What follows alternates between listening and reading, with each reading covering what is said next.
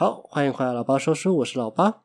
啊、好久没有录，好久没有录音了。对，因为距离上次录音已经是蛮久以前的事情了，我记得也是五月初的时候。对，就这几个礼拜疫情嘛，太忙了，对，都拿以前的存档出来挡而已，真的笑烂。好，那今天回到认真的说书时间，对，就来讲历史。对，那其他的一些自己礼拜的一些废话，我就节目最后再跟大家聊。好，那今天我们来讲的题目就是莱纳，你坐啊，就是我们来聊聊椅子的历史。对，为什么我会想要讲讲这个主题？主要是因为那个嘛，就是前阵子我在追我在追巨人，好啦，我就跟风爽。对，就是就就是大家大家就流传一个名场面嘛，就是莱纳你坐啊，然后就是那个那个画面，我在看动画的时候，我说哦，干好帅啊！我说哇，你终于坐下了。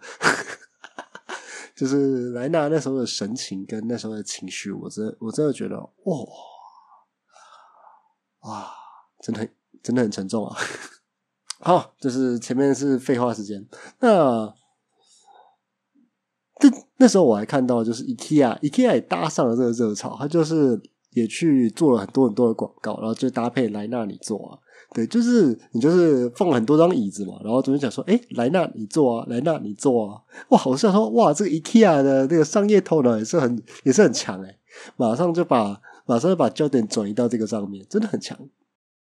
啊，对啊，但其实坐着真的是人，因为现在大家都是 work from home 嘛，对，因为我现在在重灾区台北，我也不敢回高雄，有没有回高雄啊？就是被阻止了，说我这个病原体不准给我回去。对，反正就是坐，我觉得已经是真的是人，现代人啊，现代人最。嗯，最常做的一个姿势跟动作，除了躺以外，对，因为整日常就是三个动作嘛，站，要么站着，要么躺着，要么坐着。现代人就是大家都一坐在椅子上，就很少很少的站着，然后你不站着，就会觉得好像全身不对劲。因为我因为我是刚开始工作三个月，那这三个月就真的是一直一直坐在椅子上，我就觉得说干。好不习惯了，像我以前在研究所做实验的时候，都是在就是一直站着，然后一一站着做实验，搂什么东西什么东西，那就是坐是很很少很少一下，对，然后就是不会长时间久坐这种状况。但是就是上班之后，觉得说，哎、天呐，坐一直坐真的，我觉得我真的觉得会死人，你知道吗？就是有有一种自己要暴毙的感觉，越来越不健康。对，而且我自己还胖了三公斤，干。好，那反正就是站着嘛。那站着的话，哦，站着可以讲几个有趣的东西。就是那时候在成功岭的时候，就是因为因为啊，我是替代役，对，然后那时候就是有在教所谓的基本教练，就是在那边练呃离正啊、扫戏啊、转身啊、左转向右转、向左转、向后转之类莫名其妙的东西。那时候觉得说，哎、天啊，就是这莫名其妙的东西，你居然可以在那边做一个小时，到底？当兵到底要多无聊才可以做这件事情？我就觉得基本上超好笑，对，但也因为这么荒谬，才会有很多很多莫名其妙的事情呢、之后再跟聊大家聊一下我在替代的一些莫名其妙的生活。哦，那接下来就是躺躺的话，就是睡姿，睡姿的部分，就是因为我自己我是不我不知道大家睡觉是怎样子啊，就是我自己是很喜欢全程。呃，大家看过瞎子嘛？我大概就是睡觉的时候就会变瞎子的那种，然后我会抱着一个什么枕头之类莫名其妙的东西，然后就要缩成一圈。那哦，那这边讲一个就是已经有点过气的梗了，就是晨晨晨晨他们在聊月亮枕，月月亮枕月亮枕，但我就好奇说，哎，月亮枕到底是什么？就是好像很长一个，然后弯弯的，然后就可以折来折去，好像很方便，好像很好用。对，因为我自己就是一个睡觉的时候超爱抱东西的人。那认识我的人都知道，就是我有一只超大的猫咪娃娃，就巧、呃、那个角落生物的猫咪娃娃，我都会把它抱在 我的我睡觉的时候都把它抱在怀里，然后它是它现在在高雄，那是硕班陪伴我两年的吉祥物，很棒。好，那最后是坐着，坐着的话就是什么？哎、不知道大家小时候有没有一种印象，就是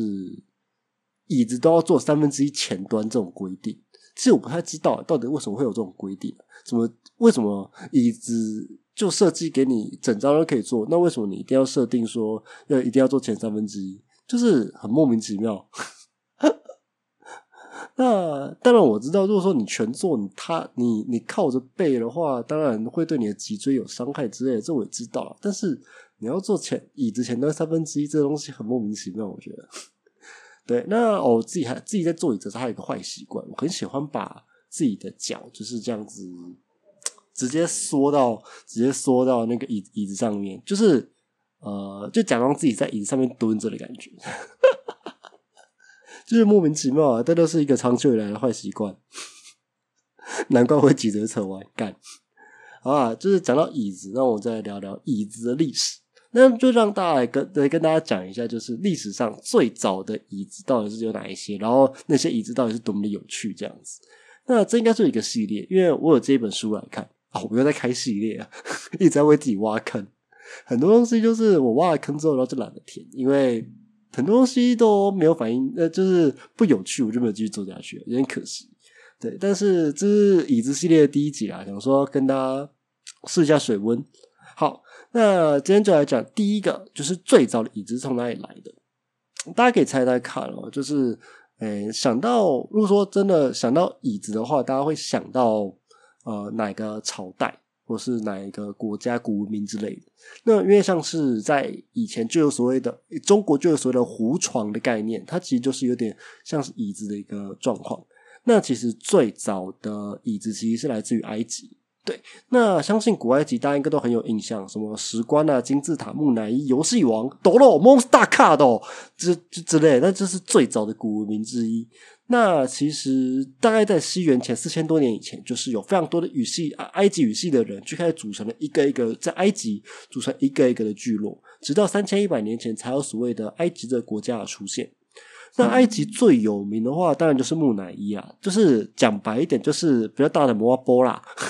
里面除了埋人以外，当然我也买了很多莫名其妙的东西，就是什么呃当事人爱的什么家具啊，然后陪葬品啊，然后说说不定有一起陪葬的人之类的。对，那当然也因为埃及当地比较干燥的关系，所以说有也让非常多的一些文物，就是也在那边安全的保留保留了下来，并且金字塔也不是一个这么容易盗墓盗进去的地方，所以说。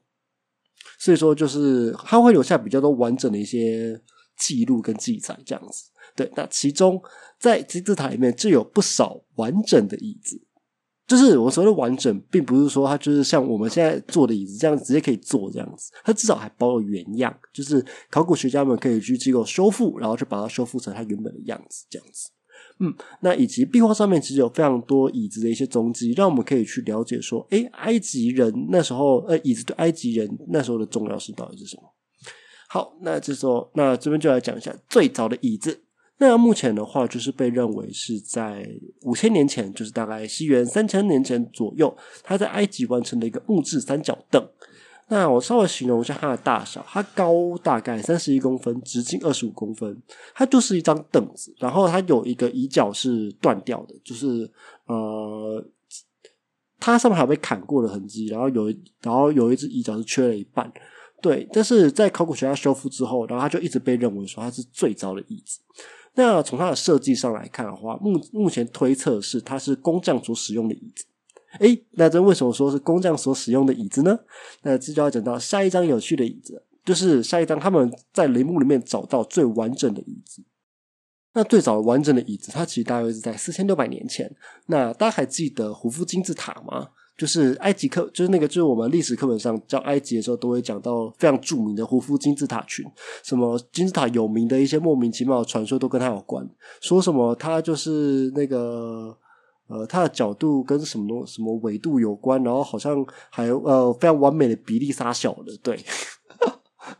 对，就是啊，就是莫名其妙的巧合就对了，就是它是非常非常多巧合，让大家认为说哦，好像内情不这么简单，对，而且他们他们在想说，诶，可能四千年前怎么会有这种能力去把这些金字塔建起来？所以说大家都认为胡夫金字塔好像跟外星人有关之类的。好，anyway，就是总之我要讲胡夫金字塔的创造者胡夫。胡夫王这个人的话，他其实有为他的母亲建造他的陵墓。那在他的陵墓里面，就有找到一张黄金的扶手椅。那虽然这边讲的是黄金的扶手椅啊，但其实它是木头做的，它只是它是一个非常非常方正的椅子，就是那种你拿到现代也是看也是坐起来很正常的那种椅子。对，其实，在那个时候，椅子的形态就跟我们现代其实差不了多少。对，那它最特别的地方应该是椅背上面，它其实是有框，呃，椅背上面的框它是有金箔的，并且它的椅脚有特别的设计，它取材应该是取材自狮子的脚。对，那在考古学家发现这张椅子的时候，其实木头部分已经有变质，它还可以去恢复恢复原状，主要是借由椅子上面的金箔，然后才可以把这张椅子恢恢复成比较完整的一个模样。那这边聊一下文物修复这件事情，因为我自己是一个手脚很笨的人，就是什么缝线啊，什么做一些东西，然后是我切超切超丑，对我真的很羡慕那些可以做文物修复啊，或者是一些比较细工的人。而且我最近很爱看一些就是，诶，做做食物的 YouTuber，对吧？对，就是对岸有一个，他他有放他有放在 YouTube 上面，有个叫黑猫老师的，然后就用他就是去全呃重新呈现呃小当家的一些料理，这是完整重现的那种，不是浩浩那种啊。但是我觉得他。做东西很细很厉害，我很崇拜这些会做很细微的一些文物啊，或者是一些很细工的一些人，我觉得很棒。好，Anyway，大家再回来，就是讲到就是那个这个胡夫胡夫王母亲，她呃，夫的母亲她叫做海特菲利斯。哦，那在海特菲利斯的陵墓当中，他其实还发现了类似轿子之类的东西。对，就是原就是嗯，他他们那时候应该叫做凤年。对，呃，反正就是诶。应该是胡胡夫王的母亲，她脚不好，所以说她才需要轿子要去移动。诶，这让我想到，诶，原来全世界的人都喜欢被举高高。就是其实你在不管是中国啊，还是诶，我记得玛雅那边也有，然后埃及好像都有类似轿子的一个设计存在。对，它设计就是由四位扛轿者，就是扛着轿子前进。那最蛮特别的东西是，它的椅背上面还有写的胡夫王对母亲的一个话，所以目前就推测说，诶，他应该是胡夫给母亲的一个礼物这样子。那从这边可以看到的是，诶，其实从五千多年以前椅子就开始出现了。那目前目前都被认为这些椅子大多是流传在贵族之间而已。那那时候平民大多只能坐在地上。所以它有点像是一个权力的一个象征，所以他会们他们会在椅子上面做一些很奇化的设计，不管不不管是去椅脚替椅脚做设计啊，把它设计成狮子脚形状啊，或者是在椅子上贴金箔之类的。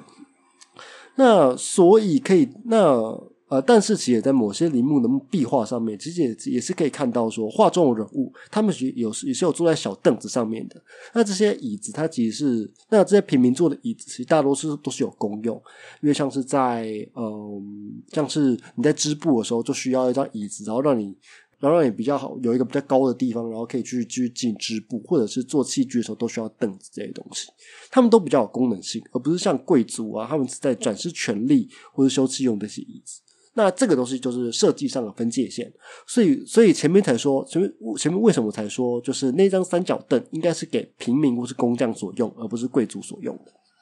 嗯。那另外像是在埃及第十八王朝的宰相的陵墓上面，它其实墙上是有雕刻石雕的。他那时候其实就在画工人们在做家具的一个过程，啊，像是如何把木头呃用斧头把木头劈开啊，然后用凿子凿卡榫啊，然后去把一些奇画设计给设计上去之类的，什么雕花啊，然后雕龙啊，雕凤啊，刀雕狮子啊之类的。那也因为这些人的努力啊，然后才可以把法老这些王座给做出来。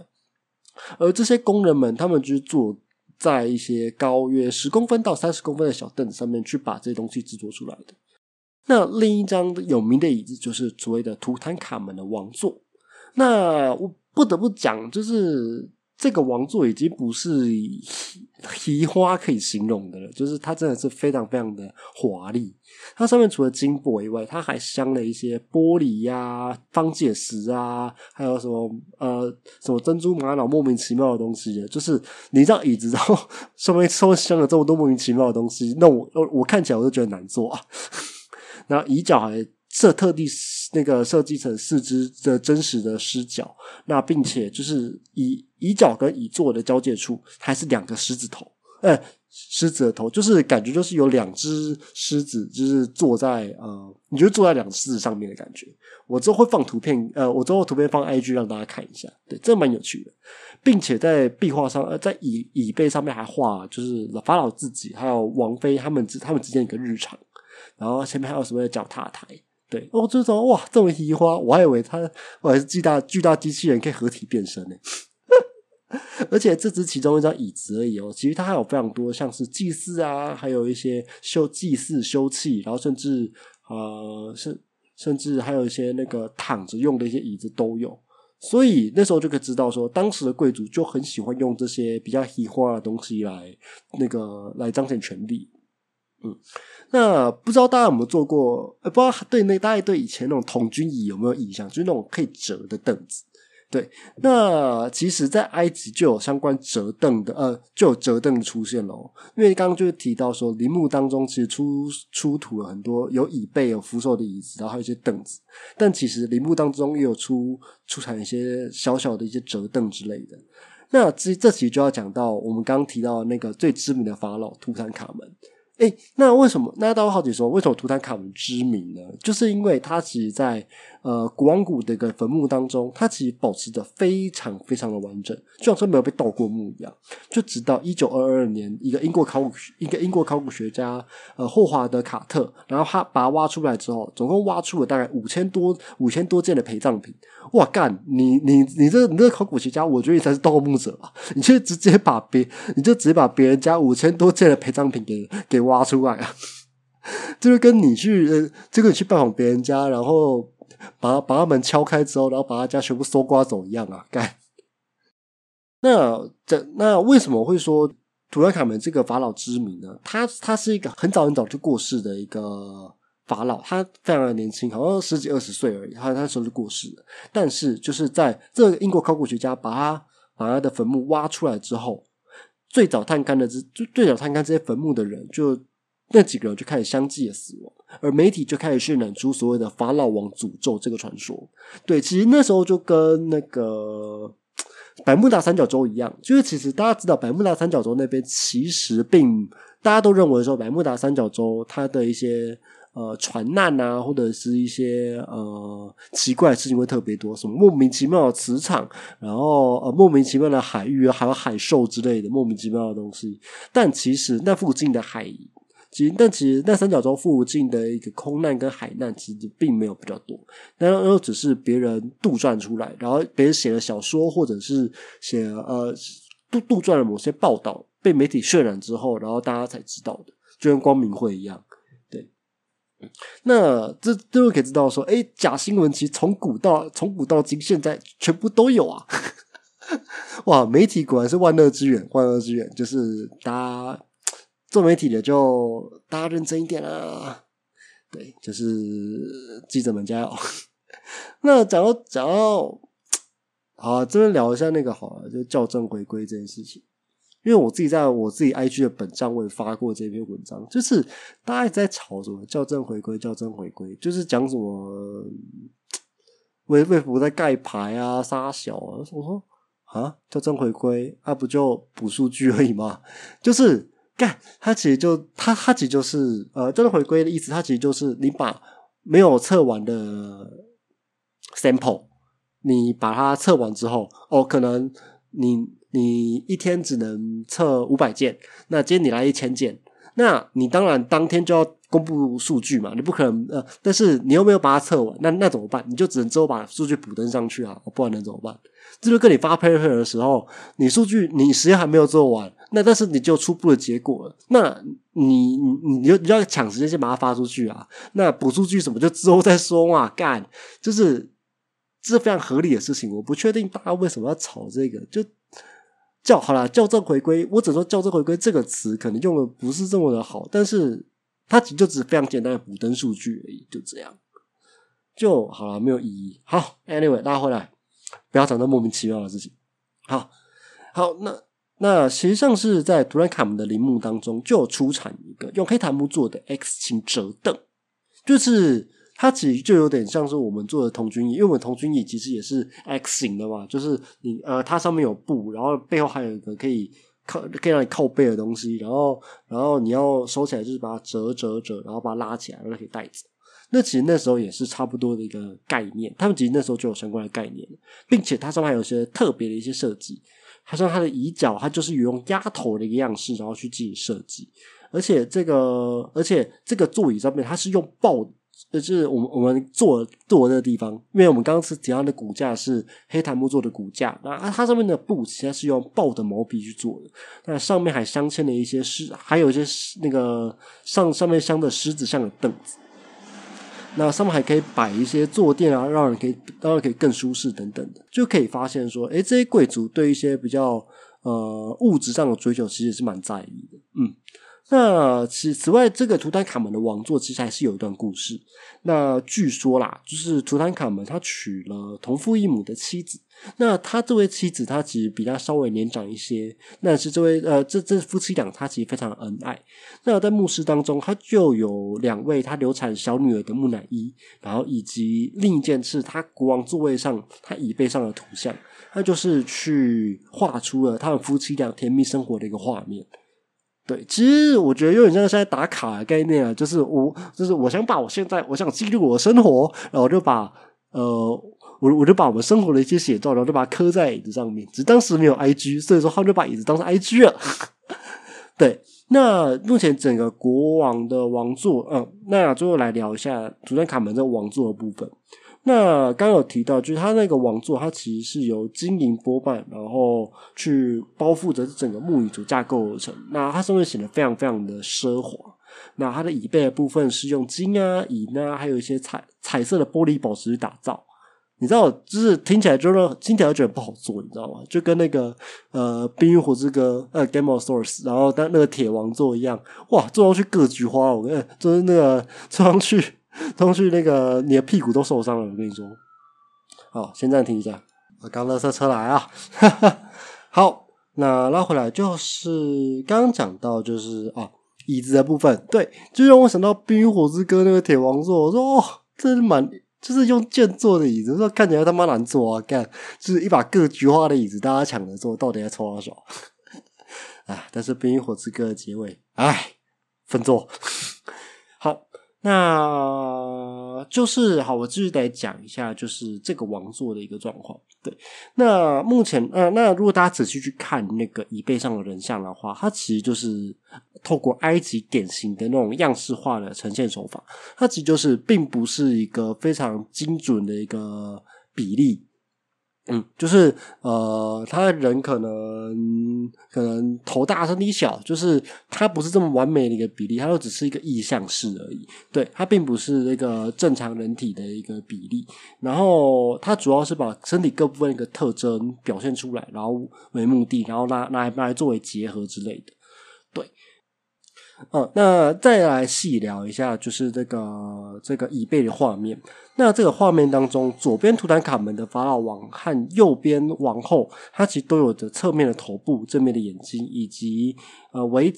围正面的胸部以及侧面的脚部。它其实图像内容大概是在表达说，哎，在太阳神太阳神的庇佑之下，然后图坦卡门的妻子，然后一面为他就是那个抹香。抹香精油，一一面跟他说一些什么东西，就其实有点嗯，那那个图坦卡门也非常专心的去听，然后就是去形容他们夫妻之间的情爱之情。那他给我的印象有点感觉说，就在拜拜嘛，然后然后两个人在做瑜伽，然后妻子在帮妻子在帮丈夫涂油。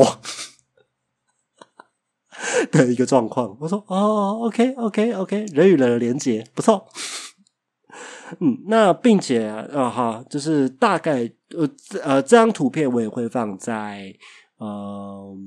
那个 IG 的图片呃 IG 图片给大家稍微看一下，对，让大家知道说哦，原来他那时候的一个椅背它是这样子设计，然后也让大家知道说埃及所谓的典型一样式化的手法到底是怎么做的。并且啊，从这椅子设计当中，还可以去看说，诶，当时社会所流行的一些风气。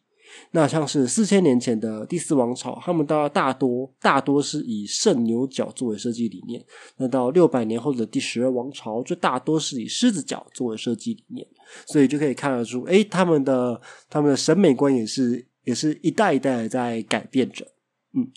好，那埃及王朝跟椅子相关的故事就该推到这边。对，就是这是这是第一个小小的，这是第一个椅子的一个故事啦。对，哎啊，来跟大家，大家稍微讲一下。大家会好奇说，哎，为什么为什么那个埃及这么干燥，就是没什么树的一个地方，却可以有这么多的木头可以去做家具呢？那它其实它那那我我就我就接了一本就是图解经典名椅的这本书。那他其实就讲到说，哎，其实他这些木头，它大多是从黎巴嫩、黎巴嫩的雪松，然后以及叙利亚，然后去运，然后去运送而来的。对，那此外，那个我刚刚提到一些黑檀木，它则来自伊索比亚，然后黄杨木则是来自安纳托利亚。哦，那反正就是，其实这些都算是一些呃，有点像舶来品的感觉，就是从外国进口进来，所以说肯定肯定很贵，所以也不难想象为什么当时贵族会如此呃，为为什么椅子只会在当时的贵族啊之之间流传这样子，就毕竟是一个非常昂贵的一个设计。好，那就是。嗯哎，就是吃上最早的椅子，这个小章节就先大概到这边。那来跟大家聊一下我最近在做的事情好了。对，就是最近疫情嘛，就是 work from home。唉，你知道，其实我们工作 work from home 反更累。就是有越，就是我们我我们公司不错啊，就是在疫情期间有越来越多业务进来，他说哦，痛苦的是我们。然后很多事情也 delay 啊，然后要去跟厂商协调设计一些东西的。然后我真的发现说，哦，这个工作之后就很少有心力来做自己喜欢的事情。我说，哦，真的下班之后觉得好累哦。啊，当然了，就还是会继续做这些东西，毕竟是自己喜欢的事情。但就我会尽量维持一个礼拜一更的更新频率了。我我尽量，我对我尽量。啊，真的很累啊，但也蛮好玩的啦。我觉得就是从新公司来这，就是学学了蛮多蛮蛮多东西的，然后至少跟大家相处还不错。对，没错，然后还录了某些莫名其妙的直播啊，或者帮我上课之类的。好，再再讲下去就透露我公司哪一间了。好，那最后来，其实就是我们的推歌时间。那今天想跟大家推一首歌啊，在推歌之前。大家有没有注意到，就是我们的片头换了？没错，因为有段时间是没有片头的。那因为我现在就是请一个专人来帮我制作了这一段片头，对。然后，它是以一种很 chill 的方式，然后以一个循序渐进的一个方式去带到我们的 podcast 里面。我自己很喜欢那段配乐，非常非常的喜欢。虽然说它并不是非常非常的强烈啊，然后可以。一秒把别人耳朵抓住，像台通的那个台通那个就是姜威那首歌嘛，然后它就是一个非常锐利的一首歌，然后可以马上的把别人的耳朵抓住，然后可以吸引人来看，说哦，就是那个这个 podcast 在干嘛，就是想让别人进来看。但是我想给给大家的印象会偏向是，我就是个 chill 的一个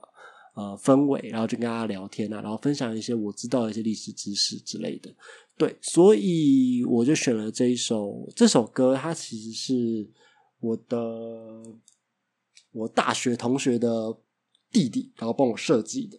呃，我后面其实都有他的那个，我我 IG 后面其实都有都有那个都有给他 credit，就是编曲是许晨，呃，许晨大秃鹰。A.K.A 大秃鹰，就是他是我我同学的一个弟弟，对，他这他帮我设计这首歌，我觉得我觉得蛮不错的，对，那也希望大家喜欢啦，对，谢谢大家愿意听到这边。好，那最后的推歌环节，那今天来推一首就是《孩子王》的《布瓦米》。那《布瓦米》这首歌，它其实是在描写，就是 我很喜欢它的旋律，它旋律非常非常的。抓抓耳，我觉得，因为其实最近都蛮，最近有蛮多，呃，我觉得很棒的一些旋律都有抓住我的，都有抓住我的耳朵，就是其实半半眠呃不明这首歌就是，它其实是一首在描写朋友的一首歌，就是很多人一起玩啊，一起疯。那这这让我想到大学的时候，就是很疯很好玩的一个状况。对，就像是我们那时候系队，系队一起出去玩啊，一起出去比赛，就是知道自己不会赢，但没有关系，就是我们就出去玩爽。对，然后还去了，然后有时候真的出去玩，好像。重点并不是你去了哪里，而是你跟谁出去这件事情。对我来说，在戏桌这个方面，其实就是这个样子。他们就是一群我很想跟他们一起出去玩的人。然后我也不需要去哪里，我们可能就要，我们可能就在饭店里面耍废一下，然后到海滩散步，然后去帮别人，甚至还去海滩上，然后帮别人推车推了两个小时，真莫名其妙，快笑死。对，那然后去，然后还有去别人家里打桌游啊，然后在别人楼家呃，别别人家楼下半聊到半夜两点啊，一起打麻将啊，躺在他们家客厅等朋友做饭之类的。就而而且而且，因为我这些戏学会的，那就是会一起练舞，一一起练舞的那种感觉，其实我很喜欢，就是喜欢大，我很喜欢大家一起做一起一起努力做一件事情的感觉，这个我觉得很棒。对，那有空我再找我大学同学一起聊这件事情好了。好，那最后我推一下我很喜欢的几，这还呃，不完美里面我喜欢的歌词。我看到迄边的电影半半，每一段只有影煞无声，身躯伊提起着我，是迄时的小热。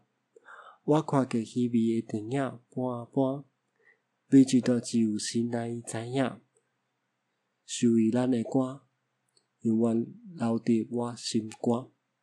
就是他其实就在描写说，哎，那时候的一些回忆啊，一些影像，他其实就是在提醒着我们那时候的一些热情啊，一些东西的。那这些歌其实都承载了我们的回忆。那这一段我们一直都会知道，说它虽然过去了，但是它还是会留在我们的心里面。我觉得很棒。当然，很多是我歌，我很多是我自己的解读，但是我很喜欢这首歌的，哈哈给我的意境。对，就是一起一群人一起努力，一起去玩，一起去疯，很有趣啦。我觉得，虽然说我现在还是有跟他们去保持联络，但是